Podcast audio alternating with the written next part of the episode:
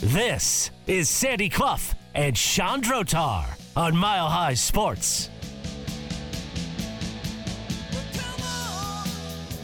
Delighted to be joined by our next guest from over Fox 31. Taylor Kilgore joins us. Taylor Kilgore 33 on Twitter or X or whatever. It turns out you type either one in, they both work still. So I don't know what to do with that. But Taylor over there, Fox 31 and host of Colorado Sports Night weeknights. Taylor, thanks for for joining us. Uh, We're looking at the Denver Broncos the day after the release of Randy Gregory and to an extent Sang Bassi as Sean Payton basically starts the revamp of his roster, the one that he was in part handed, despite the fact the Broncos won. That makes me feel that this game against the Jets, were the Broncos to lose it, uh, that process could accelerate dramatically.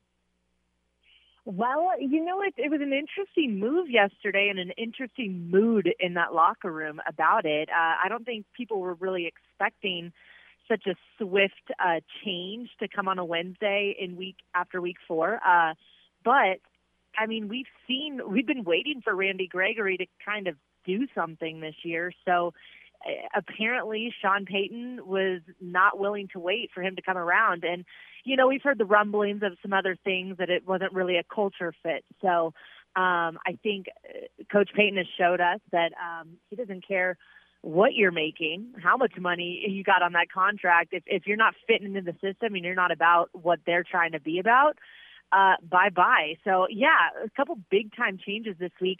And after an interesting, you know, dynamic from the defense in week four, because uh, the first two quarters we're going, oh no, this is this is bad and this is getting worse. To the second, the the end of the game, you're going, okay, a couple big time plays, game changing plays from that unit, and you're kind of going, phew, okay, on to the next week, see what they can do against the Jets.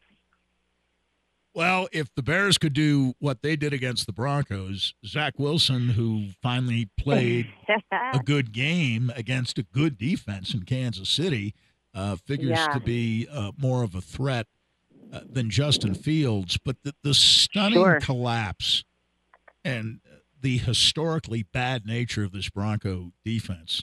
Uh, I mean, this week is really the movable force against the resistible object, isn't it? When it comes to the Jets offense against the Broncos defense. And if you're going by certain metrics, the, the Jet offense actually seems stronger than the Bronco defense, even with Zach Wilson instead of Aaron Rodgers at quarterback. Well, I think especially if you're looking at that Sunday night game, right? I Yeah. think we were all watching that going, hey, go Jets. We want them to beat the Chiefs. That'd be great. Um, yeah, he did look good. And, and, you know, it seemed like they were desperate for a game like that and a performance from Wilson like that, just with all the rumblings you're hearing out of New York about how that locker room was responding to him at quarterback. So I think it came at a good time for them. Do I think all of a sudden he's figured it out and he's going to come in here and have another performance like we saw Sunday night? I sure hope not, because I hope that uh, the defense is, has a better plan, is going to make make things difficult for him. We know that offense has a lot of weapons. If if it was Aaron Rodgers leading things, obviously this would be a very different conversation. But I think if you're just isolating the Broncos defense in itself, it feels like, especially after listening to Vance Joseph today, so much about what they're trying to do is in their control. So whether it's Vance kind of simplifying the scheme, the assignment for these guys, which he talked about, or you know, he came out and was pretty blunt and said, "Yeah, I think we learned when we do things right, it works." So um, I think that was kind of a, a a simple way of saying, you know, that second half we did we the players did what they were supposed to do and it worked. So it was kind of an interesting way of putting it, but um, let's hope that we get four quarters of the defense quote doing what they're supposed to do uh, this week against the Jets. Uh, let's say there is a, a significant improvement. Let's say the Broncos win their second game. They get to two and three. They, they look like they did in the second half, even though the opponent is different. How much would that change the way we look at this team? Because the truth is, their playoff odds are still extraordinarily long, not only because of the Yeah. conference and the division they're in, but one and three teams. That's just the way it works. Uh, is this a spot where if they win, should the Broncos be looking at it, or Broncos fans, I should be asking, is the playoffs are back in the mix? Let's go get it. Or should fans be maybe a little bit more cautious, saying, look, Uh, you beat a Bears team, which is the worst team in the league. You beat a Jets team, which is missing Aaron Rodgers. Uh, let's make sure that you know you're not going overboard. Progress is good, but let's not get Right. crazy. I mean, I could make arguments for both sides, right? But the way I'm going to look at it is the fact that there are no easy wins on this schedule, and the first two weeks of this schedule were proof of that to all of us, right? This is the NFL. Any given Sunday, anything can happen, and hey, they all they all work hard too across the aisle. So um, I'm not taking any win for granted when I'm looking at this team. I think last week was a huge sigh of relief. It felt like almost a monkey was off their back. Like, get this win out of the way, get home, and let's see what what you can do next. This next game, it did feel, you know, going into last week, it felt like, okay, this seems winnable. Obviously, we know how that game went. It was a little um, uh, more dramatic than any of us would have liked. But then you look at this next week against the Jets, and you're hoping back on the home field that they can kind of take advantage of, of their kind of trying to find their new identity with Zach Wilson leading things as well. So I'm looking at it. It's in terms of playoffs. Hey, nothing's off the table because you need to catch fire at the right way at the right time. And it feels like Coach Payton is always talking about the race to improve. He talked about those first four weeks of the season, the race to improve in those first four weeks. Well, four weeks are now behind us. So what are they going to do in this next phase of the season? That's what I'm looking at. Um, in terms of the fan base, I would encourage them to look for improvement. Are, are we looking at a team that seems like they're moving in the right direction? Because that's what I want to see. Obviously, we know with all the changes in the roster, and, and there were a lot of changes. That's not easy to work with, as we know. Uh, and then the brand new coaching staff, the brand new systems, everything they're dealing with, it's going to take time. I think we all would want things to work, you know, 100% right out of the gates because who wants to wait another year with this fan base and with this city that is just so ready for a winning Broncos football team again? But I would encourage the fan base to look at the improvement and not focus on, okay, you know, if they lose this weekend, you know, slice it down to the studs. We got to get rid of every player and start over. I don't think Well, I'm as a practical yet. matter, Talk you can't do that. I, I, I yeah, think fans to me at the trade you can't do that. deadline. Yeah, yeah, yeah, yeah. I think once we get to the bye week, we'll know we'll have a better feeling on things. Um, of course, that includes um, two really tough games against the Chiefs uh, in the near future as well. So, yeah, I'm encouraged because I want to see improvement. Last week, I think we saw that in the second half, and I like what's happening on offense. I like a lot of things that I'm seeing on offense. So I'm choosing to focus on that and hoping that the defense starts to look like the defense we're used to um, very soon. Along those lines, this is not a trick question, but it's a tricky question. Okay. The Broncos are 10th in the National Football League in scoring. They were dead last a year ago, as we all know, averaging only 16.9 points per game. Ooh, the dreaded 16 Okay. points. Sean Payton comes in with a reputation as being an offensive mastermind. But he is the head coach of the whole team. So if we're grading John, Sean Payton at the quarter pole, are we saying he's turned the worst offense in the NFL from last year into a mm-hmm. top 10 scoring offense? He's doing a great job. Or do we say the results are decidedly mixed because he's the head coach of the whole team and they're the worst defensive team in the league? Well, it's a great point, but I think it's also And they're one and three, too. That's true. That's true. And really, wins are the only currency that matters in this league. But I will make the argument of while he is the head coach and he's running the whole the whole system, right? We know his hands are all over that offense. He is he's the one running those offensive meetings. He's the one who is, you know, working directly with Russell Wilson the most. Like that that we know. Um, so yes, while he is the head coach and the leader of this locker room, he is the offensive guy. He's, you know, I think his hands on the defense look a lot different than um, this offense. So yeah, oh, he I said as much yesterday. He said as much Oh, yeah. yesterday that he basically uh, comes around and makes suggestions. Uh, he doesn't Well, and uh, approves the game plan, right? rooms. No. Yeah. Yeah, I mean, and why would he, right? He is known for his offensive uh, expertise, yeah. and I think we're seeing that at work. But I also think we're seeing a revamped Russell Wilson, who is playing to his strengths a lot more, and um, you know is looking really good right now through the first four weeks. So I think that's something you can get excited about. Um, obviously, Russ yesterday talked about hey, we want to light up the scoreboard, light up the scoreboard. I say dreaded 16 points because if I heard that 16 point number again last year, I mean, we were going to, it was just horrible. You just couldn't get past it. So to not be in those conversations again, you know, I think you can be excited about an offense that is producing and is scoring on the opening drives of games, which we never saw. Um, so yeah, those are things to get excited about. And um, I think once you can get a defense that's accountable and holding their own and doing their job, I mean, we heard from Jonathan Cooper after the game in Chicago saying, I think the defense needs to take more responsibility. We need to take, we need to be making plays. And he certainly made a big time play in Chicago that won that game. But I think the more competent they can become, the better this team is going to look collectively because you won't have – you know, these very average offenses looking like all stars like we saw in that first half last week in Chicago. Yeah, I mean that's the challenge, right? Because um, we're talking with Taylor Kilgore of Fox 31. Because if the, uh, the the Broncos' offense is better, and yes, the team is averaging 25 points per game, that's quite a bit better than the 16.9 that we discussed.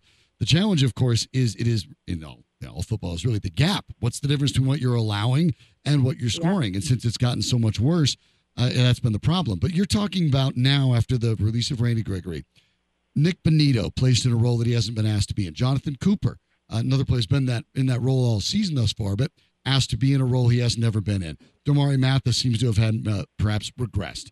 Uh, Jaquan McMillian has been more or less a fringe guy, uh, now asked to step in and be the, the nickel back. Yes, these are opportunities for younger players to step up and make a difference. But realistically, we know this. You know, we all three of us have covered sports here.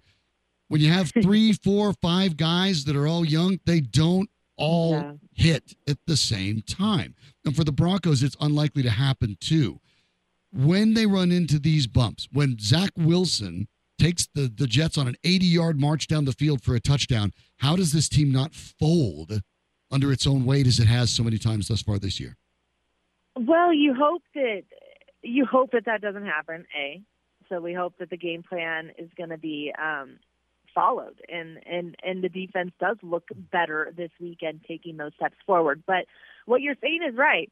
Young guys, guys without experience, guys stepping into roles for the first time. It's not what you want across the board for your defense. But when you're getting a guy like Josey Jewell back, when you're getting a guy like Justin Simmons finally back, fingers crossed for Sunday, I think you're feeling a little bit better because we know they're the quarterbacks of the defense, right? They're the vocal leaders. They're the experience of that defense. So how bad were they missed in that first half in Chicago? I think pretty bad, badly, you know, so you hope getting them back can help eh, the young guys feel more comfortable, fall in line, be on the same page. I think that experience matters. Now, will it uh, make up for some fresh faces playing in roles they haven't played before. We'll see on Sunday. But I think getting guys like that back will only help. She is Taylor Kilgore. Make sure you give her a follow on Twitter at Taylor Kilgore33, host of Fox 31 Sports and Colorado Sports Night, which you'll catch weeknights on Channel 2 as well. I'm looking forward to joining you for that uh, this evening. We'll get that done yes. a, a, little bit. So thanks. We'll, uh, we'll, we'll swap spots. So I appreciate it. Uh, looking forward to that this evening. And thanks for the time today, Taylor. Andy and Sean. Appreciate you guys as always. All right, thanks so much. Uh, the the challenge here, and, and, we talked about it with Taylor, is the idea that all of these young players. Nick, okay, it's great that Nik Bonitto's coming on. Can he keep it going? Can Jonathan Cooper keep it going? Can Damari Mathis kind of get back what he looked like as a rookie? Uh, it's dropped off so far. You wonder. Uh, Jaquan McMillian's been dropped in there. And, okay, you bring back Justin Simmons and Josey Jewell. Hypothetically, let's say they both play. Are they 100%? If they're not, what's the problem? Because we know uh, it's not Jewell's head that's usually the challenge; it's his foot speed. Right. And and and bringing a Jewell back in athletic. does not increase the Broncos' foot speed. And and that's one of the concerns as well because this is where for the defense, uh, scheme is one thing, the, the game plan is another thing. But the fact that this this Broncos team simply doesn't have enough speed, Vance Joseph is dialing up blitzes, and they're not getting to the quarterback. Some of it is the pass rush ability, but some of the fact is this team just isn't fast enough, and they know it. What do they do defensively that's even adequate? Uh, they're the worst run defense in the sport. They're 27th in the league in pressure rate. I, I, I. It, that's no, I- that's a fair question. There is I- I nothing don't- that they are particularly good at. Nothing. You can't find a metric in which they're particularly good. And. I, I, I should take that back. Yeah, I think they're ranked lower actually in pressure rate than 27. I, I'm, I'm looking at the wrong side of the ball. Uh, and and it, in effect, that makes Taylor's point about Russell Wilson's uh, improvement, which Right. has been ob- obvious. But, you know, we talked about the offensive line was going to be better this year. right? Because Right. it couldn't very well be worse. Last year they were 23rd in pressure rate allowed. This year they're 27th even in worse. pressure rate allowed. Last year, 35.6% of the time, the quarterback, mostly Russell Wilson, was pressured. This year it's 39.5% of the time. Uh, so much the better for Russell Wilson because you can't argue, well, he's better because he's getting better pass protection when, in point of fact, he's, he's not. he's not. He's- So that give give him credit there, and, and and Payton credit for working together and finding their way around things. And the Broncos could help, by the way, offensively by really getting better at the ground but- game, which is still at- subpar. at what they're giving up 8.9 yards per pass attempt. I know that's remarkable. You know what the league average figure is through four games? 6.9. Way lower than eight point nine. 6.9. Two yards per pass attempt. More than the league average. A third what more. the Broncos A third are more per play. up. Passes gaining more than 15 yards. You know, it, it, it's it's at 45.2%. Yikes. the lowest since 2003, uh, the lowest through four weeks since 2009 at 6.9 yards per per attempt. Uh, it, it- the the average, the, these are average, you know, throughout the league. Passes gaining more than 15 yards, way down. The Broncos are giving up a ton of explosive plays. They're giving up two yards more per pass attempt than the average team, not the best team. The average team is giving up. NFL passing in 2023, at least so far, is cutting against most of the trends from recent years. Unless you're playing the Denver Broncos. Well, okay. The football season's well underway. Why bet with the big boys? Instead, try your hand with the local book. That's our friends at Superbook Sports. Give them a shot this fall. They're the book next door, a dedicated team of the best odds makers in Las Vegas, making sure you get the best prices and parlays anywhere. And now, Superbook will give you a bonus of up to $250 when you sign up and wager on the same day using the promo code Mile High. So bet with the best and use promo code Mile High this football season with Superbook Sports. Visit superbook.com for terms and conditions. Gambling problem, call 1 800 Gambler. The Broncos' defense is obviously a, a work in progress. One of the greatest defensive defensive players in the history of football, uh, maybe the most significant defender in the history of football, passed away today at the age of 80. We will reflect on the life and career of Dick Butkus next on Mile High Sports.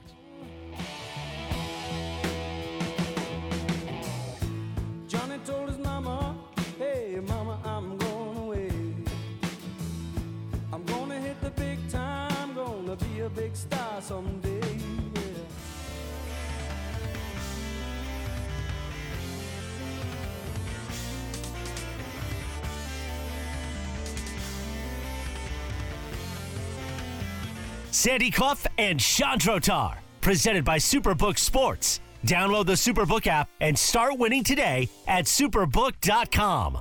Here's Sean and Sandy.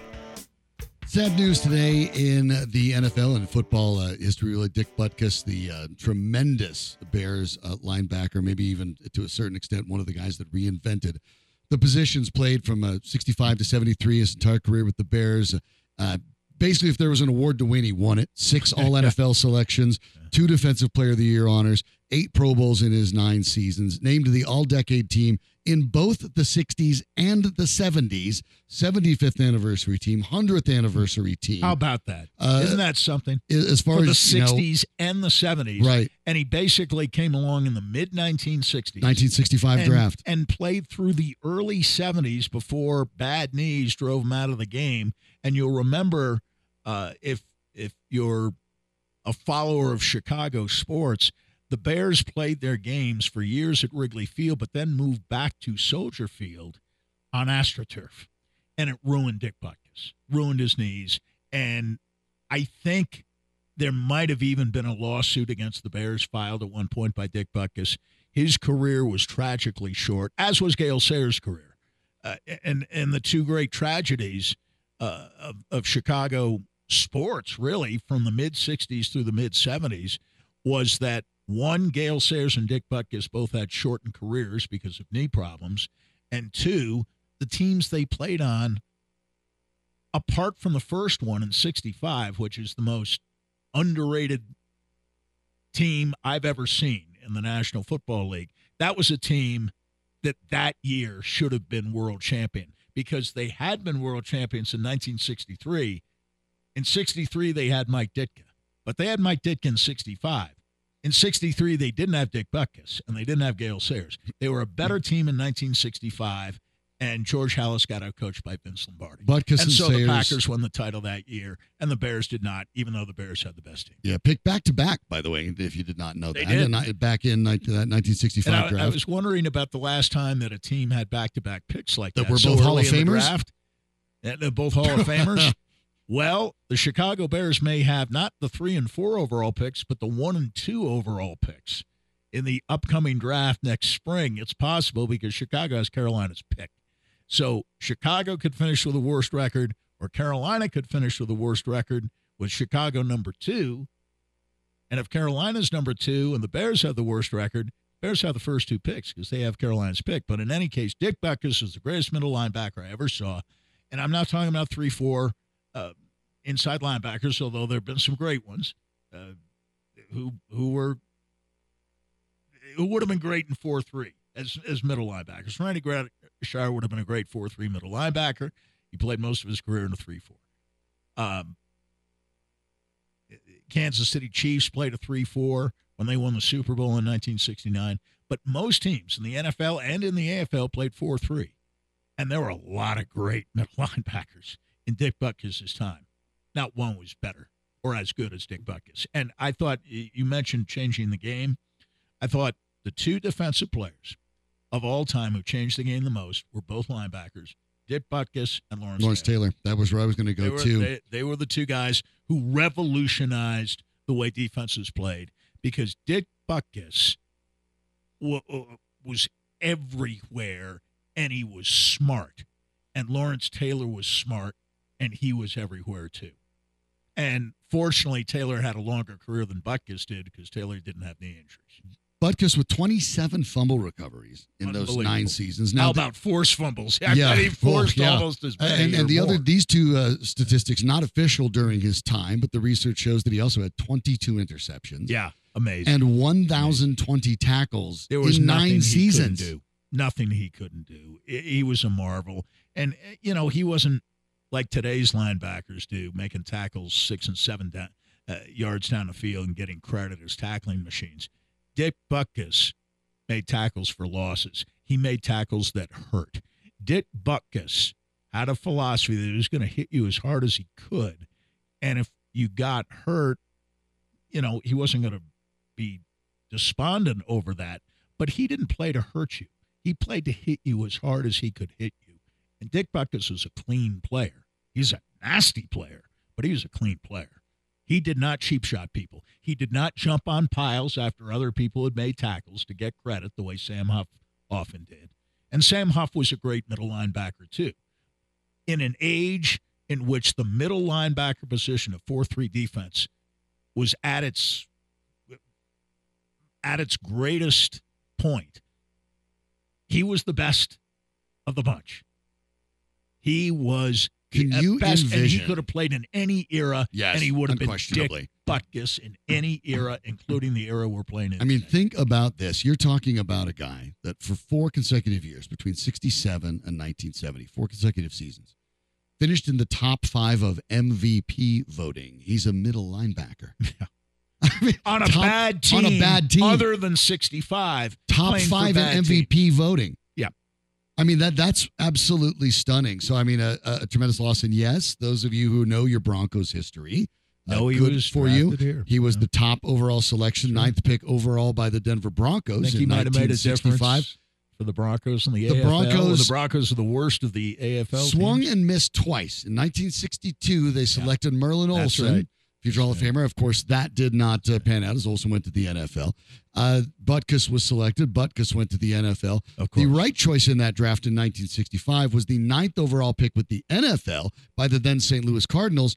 He went number one in that 65 draft to the New York Jets. He that did. would be one Joe Willie Namath. Yes. And then went on to the AFL and then arguably became the person most responsible for forcing it to merge out of near embarrassment. Well, it had merged, but uh, the late Jim Turner always contended, and I believe him, that because the first two Super Bowls didn't go well for the American Football League, when in fact, as we know now, it was the greatness of the Packers. legendary Packers team. I mean, that the Packers first are two. beating everybody Right. in the NFL too.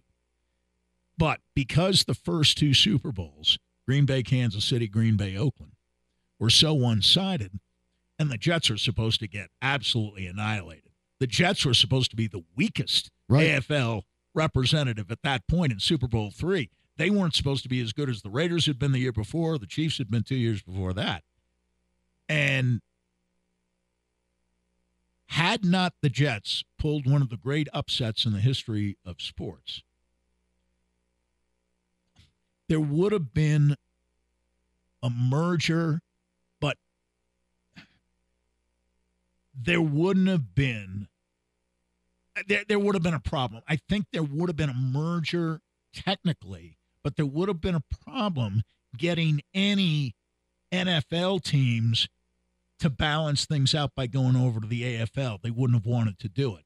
But after the Jets won, and then the Chiefs came back the next year and beat the Vikings, Mhm. and the Jets beat the Colts badly, and the Chiefs beat the Vikings badly, then you got teams like Pittsburgh and Baltimore that were willing to go to what became the American Football Conference. Conference, right. Whereas without those two Super Bowls, that, that that would not have been possible. Gave the AFL credibility, and uh, you know, yeah, the merger was executed, but the AFC and the NFC would have looked very different had not Joe Willie Namath's Jets upset the Colts. And oddly, of course, uh, because that worked, that means that the AFC, after the AFL lost the first two Super Bowls, the AFC won the next three, three, four. AFL. AFC. Correct. Yeah. So kind of a Although it was Baltimore representing the AFC Yeah. that won in 1970. yes. But, but as and you pointed out, was willing to move over. But then you had the Dolphins, Dolphins winning, winning back to back, two, and the Steelers, and the winning two after winning that, and then the six. Raiders winning after that. I- I- I- The AFC saying, Dallas dominated. beat the Broncos in 77, but during from 68 through 76 eh, the AFC was dominant. Only the, NFC. Dallas Cowboys Cowboys broke through against Miami in and 1971. won again in 1978. Well, they- Only no, but but yes, right, it, after against- the over- 77 and- season that- against Denver. yes, yes, that Super Bowl, Denver. that Super Bowl win in '78 was yes over the Denver But, but then the Steelers came back right. and won. No, my point the is year. from Super Bowl three until all the way un, uh, till you get to 19. They won the next two years. Uh, yeah. They won two. Only the Dallas Cowboys won twice. they won two. The AFC won every other Super Bowl. There you go. So I mean, Yeah. obviously, but yeah, uh, well, that changed. It changed everything. But get, getting back to Butkus, um, you know, I, I I always say with Butkus and Sayers, there were no question about it. Hall of Famers. Think of what they could have done had they been treated more expertly from a medical standpoint and played on more than just one good team in their entire careers. Butkus inducted into the Hall of Fame uh, in, in his very first year of eligibility in, in 1979, and and uh, and rightly so. And so a major loss uh, to the, the football community and a character. oh yeah, and a character. Oh, yes. uh, you know the Miller Lite commercials, and and for many other reasons, with the reputation of being so analyst ferocious on Bears Mhm. radio, and he was really a gentle soul. Yes. He's a really good guy, Good sense of humor, really good, self-deprecating sense of humor. absolutely, absolutely. And a- as players often are, a, a different character on the field, and it didn't matter if his team was one and twelve. You know, going into the last game of the season, you'd get the same effort from Butkus that you would have gotten in a playoff game. Unfortunately, Dick Butkus and Gale Sayers never played in the postseason. Quickly before we have a chance to go to uh, break, want to sneak in a phone call here from Dave. Dave, uh, what's going on? Hey, I, I have a Dick Butkus story. So it was probably about 71. They came in to play the Broncos. They ate over at Victoria Station over on Colorado Boulevard in Alameda, right there in the in Glendale. Used to be some train cars and that a Victoria Station. We went in there. Here's the Chicago Bears in blue sports jackets. I mean, pretty intimidating, really. The next day they play the Broncos. Maybe one of the worst football games I ever saw in my life. Mac Percival hit the goalpost on uh, both ends of the of the field. The Broncos won six. What are you talking about? It was six to three. It was a barn burner oh, it was one of the worst games I ever saw. on a Bronco team that went four nine and one, and, and I suspect that the Bears I think that was the year worse. Lou got fired. Uh, it was exactly, and it, it Yeah. may have been. Now I'd have to check because Jerry Smith. Jerry Smith took Jerry, over. right? actually, Jerry Smith was the coach for that particular game. Lou Saban lasted nine games into the '71 season. Jerry Cool. Smith coached the last five, so it was actually Jerry Smith coaching the Broncos that day okay. to a six-three win over the Bears. Lou got fired because of the half a loaf game Yes, against the Dolphins, Which when is he didn't try actually- to win the pretty impressive. Yeah, we that we they got we've the already title. we've That was the already completely under that. game. Yeah, he's he's totally forgiven. Huh? He's forgiven for Yep, we went half over a that loaf. last week. Yeah, Because Miami went Well- to the next three Super Bowls and won yeah, two of no, them. No, but that wasn't forgiven in Denver. Half No, it wasn't. But No. we know now there have been more embarrassing days in Bronco history. We saw Oh, one two weeks ago. Yeah. Oh no, that that's totally true. But there was the expectation still was to do better than Ken Ten die. Who knew how good the Was Dolphins that, were? That was uh, a great Dolphin team. They had actually, the Broncos had won at Pittsburgh the previous week. But uh, yes, Jerry Smith won two games. And the only home game Jerry Smith ever won as head coach of the Broncos, interim head coach, was that game that you remember so well. oh, it's awful. Well, Dave, appreciate that. Thanks, thanks Yeah, so thanks, much for the call. That's a that's a that's a cool story. And uh, that, that Broncos team, by the way, I did look it up a little bit. They scored 18 touchdowns that year. That many? Yeah, six of them were Floyd Little, as you can imagine. The, the primary as well. quarterbacks were Steve Ramsey and Don Horn. Don Horn. That's they right. basically split the duties that year. Uh, Ramsey averaged 6.29 yards per attempt, and Horn averaged 6.1. Their leading receiver was Bobby Anderson, who caught 37 passes for 353 yards. That was their leading receiver.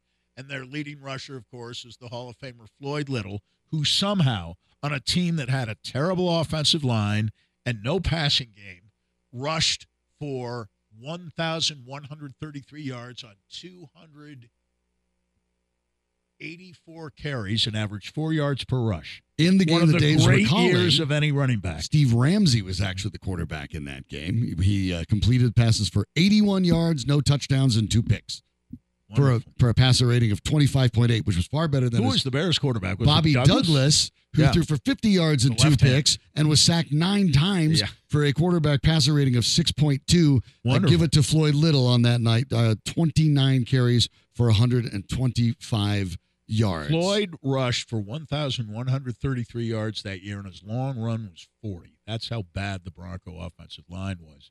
He scored six touchdowns on a team that had 18 total. A third of the touchdowns were scored when Floyd Little was running the ball. Well, we always take a. a it's obviously good to, to talk about but the guy like a, a Dick Butkus and think about But that was Dick Butkus's last appearance in Denver. in Denver. the team that had drafted him out of the American out of football. the, out of the old yeah, the, the ninth overall selection did not sign. On Mondays, we always have an opportunity to talk a little bit about mental health, which matters not only uh, in real life, of course, but also has an impact on sports. And uh, Sandy, you want to talk a little bit? Our well, friend Dr. our Rick friend Perea? Dr. Rick Perea is uh, one of the foremost uh, performance psychologists in America, and I've known Dr. Perea uh, for a decade. He's the best in the business. You get your checkup from the neck up from Dr. Perea here every Monday afternoon at 5 p.m. He is the former psychologist of the world champion Denver Broncos in 2015.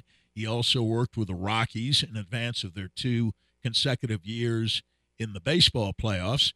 And of course, the current world champion Denver Nuggets. Dr. P also helps middle and high school performers to reach peak performance, whether you're an everyday performer at work, play, at school. Call Dr. P today at 720 287 0933. That's 720 287 0933. Or look him up at Dr. P at Think One number four u dot org.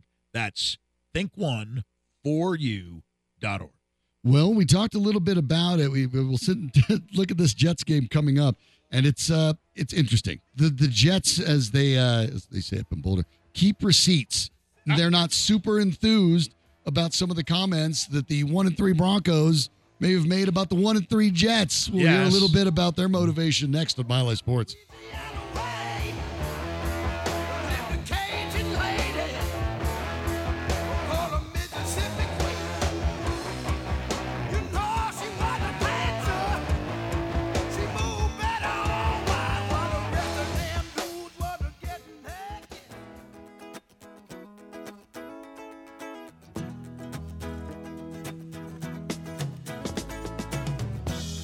This is Sandy Clough and Sean Drotar on Mile High Sports. Sandy, according to the folks at uh, SumerSports, the, new data kind of football company, if you'll uh, if you haven't heard about them, you will. They do terrific work. I interviewed uh, their top folks over at the Super Bowl. If you were listening at that time back in February, the Denver Broncos have a 4.7 percent chance of making the playoffs. The New York Jets have a 12.3. Now, neither of those are particularly good, but one is almost triple the other. Now that they have a one and three start, and they're rather fortunate they're not 0 and 4, Sean Payton's statement in which he more or less absolved Russell Wilson, and that part seems to have been panning out at least. We talked about Wilson earlier in the program. But Nathaniel Hackett doing, uh, quote, one of the worst coaching jobs in the history of the NFL, which seemed a little unnecessary. And he talked about that in July. Well, former Denver Bronco, now New York Jet Connor McGovern, specifically talked about the idea that they wanted, quote, payback at Empower Field. Said, quote, he got thrown under the bus and then they tried to drag him under the bus. We wanted to rally around him from the start. He's such a good guy. I don't know how you want to say this, the opportunity he has, but we want to make the most of him being our play caller. He's a phenomenal coach, crazy smart, makes meetings really fun and easy to learn. So he's definitely a guy you want to play hard for. Then to go to a place that was dogging a guy that's so nice and so good at his job, you definitely want to play that much harder. Uh, McGovern also pointed out that Hackett hasn't mentioned any about anything about the Broncos all week That long. That would be in character. Uh, Alijah Vera-Tucker, their tackle, said we rally behind him regardless. This week, there's a bigger chip on some of the guys' shoulders because of the comments that were made before. Hackett told uh, reporters, of course, back at the time, let's get this out of the way, everyone. This is about the guys on the field. It's not about me. It's not about. It's about me helping them during the week. I just want the guys to go out there and play a great game. All right. If Very you are Nathaniel Hackett, who actually is, at least in my opinion, a good guy. Yeah. Very likable. I Didn't I'll- happen to be a very all good of that's head true. Didn't happen to be a very good head football coach, but nice guy. Uh, Yeah. Very, very easy to like and very easy to root for. He's not a bad play caller. In fact, if you weren't impressed with what he was able to do to simplify things for Zach Wilson, last Sunday, I, Sunday yeah, night. I don't and- know what to tell you. uh, listen, uh, he, he was kind of caught in a in a tough spot because clearly the offense is designed for Aaron Rodgers, and Zach Wilson is not Uh, Aaron no. Rodgers uh, qualitatively or stylistically. He's not. So when Wilson gets thrown in there, it's Rodgers' offense that he's trying to execute. It is not an offense that is playing to his strengths, and of course the play calling is going to be ultra conservative because they're trying to protect Wilson from himself. And they're also trying to allow for the possibility that their defense and maybe their special teams, certainly on opening night, it was their special teams who had as much to do with their win as any of the other groups they put on the field uh, against the Buffalo Bills, who haven't lost since. Um, naturally, Wilson didn't want to make mistakes and they were ultra conservative and he's pressing running an offense that's really not designed for him but all of a sudden last sunday night it seemed like they loosened the reins Yeah. and uh, as uh, he put it uh, or somebody did uh, the idea was let it rip just let it rip Probably Chris Collinsworth. he seemed a like he was going to adopt it. Well, yeah, and and and again, the distinction which was lost apparently on Chris Collinsworth, who I generally like, uh, between acknowledging that he was better against Kansas City and may have even played his best game as a pro Oh, without anointing. I him. think so. Yeah. And I, I think that distinction, at least on Sunday night, was lost on Chris Collinsworth. But in any case, he, he actually has a pretty good arm. They had him throwing on the move, which is something that wasn't really part of their offense when Aaron Rodgers was running it. It it might have been at one time a good idea to have Rodgers on the move, but not anymore. And for Wilson, it seemed to give him some confidence. And he actually scored on the two point conversion that tied the game, if I'm not mistaken. Mhm. So he was effective throwing it, and he was effective running the ball as well. Uh, he's a pretty good athlete. Uh, I was surprised at where he was drafted. Not that he was drafted in the first round, but where he was drafted. And, you know, the Jets have just had buzzards. and they they, through they, the years with freaked out over the combine. I mean, we remember this. Yeah. You know, I remember saying it at the time with you, with, you that uh, Zach Wilson had the play in the combine where he rolled to one side, threw across his body, and you know hit a strike, and that the Zach that that, that got launched Zach Oh. Wilson because Yeah. everyone fell for it at the combine. Which, by the way, anytime anybody launches way up because of the combine, that's bad. You don't Yeah. want to be the person that picked the high riser at the combine ever. But the Jets are, you know, the Well, Jets. the Jets are averaging three and a half net yards per pass. The Broncos, as we said earlier, are allowing 8.9 yards per pass Yeah. attempt. Uh, the resistible force against the movable This is object. where we are. I mean, this is this is, where we so are. bizarre that we have to look at. And, and I mean no disrespect. If you're looking at this game, you have to look at the Denver Broncos and go, "Oh, how are they going to stop Zach Wilson?" Yeah. with a straight face. Imagine I have to say that with a even straight two face. weeks ago. Two weeks ago, before the Miami game. Exactly. Can you imagine saying the biggest issue when the Jets play the Broncos in Week Five is centered on whether the Broncos can stop? Zach Wilson? Well, is it though? Because game? you pointed out uh, the Broncos are also giving up the most yards on the ground, right? They are, Um, and uh, the pitch count is yeah, Breece taken Hall, away Breece from Hall Breece has no limits. who was hurt last year. And by the way, last Broncos. week uh, averaged 9.3 yards per He's a good carry. one. He's a good one. He is. This is going to be, and, and Garrett Wilson is a good one too. And Oh. uh, 14 Ga- targets Garrett Wilson was the rookie of the year last Yeah. year, um, and with Zach Wilson throwing to him. uh, he's he's the real deal. Even Sean Payton, who is not, as you've probably figured out, prone to complimenting opposing teams, No. players, coaches, and so on, raved this week about how good Garrett Wilson was. This is a for the Broncos defense. This really feels like now or never. If you can't, and I mean, I'm, we're not talking about holding the Jets to 28 points. if you can't I mean, stop the New York Jets with Zach Wilson at Yeah. offense. Holding the 20 points Who- fewer. Are you really going to stop? I I- mean, th- this feels like at this point, Nobody left on the Look. schedule that I can see. right? It's it's it's Right? the old at, at a certain point your record is what what what it says on the page. Yeah. And if you're the Denver Broncos defense and you can't stop this team at home, you can't stop anybody. Well, they didn't stop them last year. Uh, Well, they may have stopped him to an extent, but they didn't beat him. Zach Wilson was the quarterback of the Jets in week seven last year when they beat the Broncos 16 to 9 here in Denver. Right. He is presumably a better quarterback than he was at that point. I would think so. Yeah, I would think so. I would assume that the Broncos could manage more than the nine points they scored against the Jets last year. One would hope. But the Jets weren't very good last year.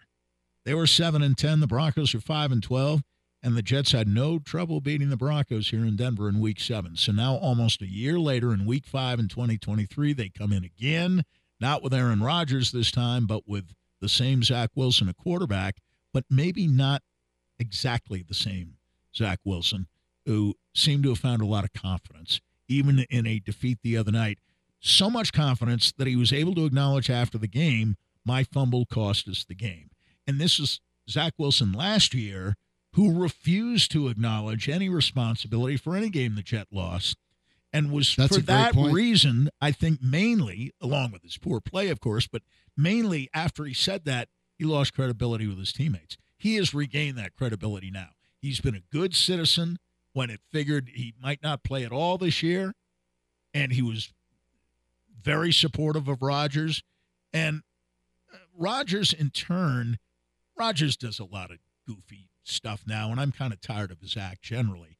But just by showing up last week Mhm. at the game without advising Zach Wilson or coaching him, just his presence seemed to relax the Jets and put Wilson at ease, which seems weird, but maybe his actual presence helped Wilson more than the shadow of Aaron Rodgers and trying to live up to what Aaron Rodgers might be doing if he were healthy and trying to be that kind of player. Just be who he is. Hackett has a better feeling now for what Wilson does well. Remember, Hackett was here last year and had no contact with Wilson. And I think it's fair to say that Hackett didn't work a lot with Wilson, certainly not on any kind of individual No. basis during the offseason. And we'll get more into this, but remember, we talked about Breece Hall too. Breece Hall in that game, that's the game in which he tore his ACL after tearing After uh, through the Broncos defense Yes. for 72 yards on four carries, including a 62 yard touchdown Yes. run. I So remember we'll that break, run yeah, we will break down all against of the world's that. greatest defense back then. Mm, it was a lot better than this one has been when it came up to points. So we'll break all of that down tomorrow on a Football Friday. Thanks to Taylor Kilgore for joining us from Fox 31. Taylor Kilgore 33 is her handle on Twitter. Thanks to Danny Bailey for putting everything together. Thanks to everyone who called and texted. Uh, appreciate all of you. Thanks to everyone who's listening, whether it's on the FM or the HD radio, whether you're going to MileHighSports.com or you're getting ahead of it and just getting the High Sports app wherever you get your apps. We'll be back at it tomorrow for Football Friday. We appreciate you and looking forward to it already. But it's time for us to step aside. For Sandy Clough, I'm Sean Drotar. We'll be back tomorrow, but you, well, why don't you keep it right here on High Sports? forget.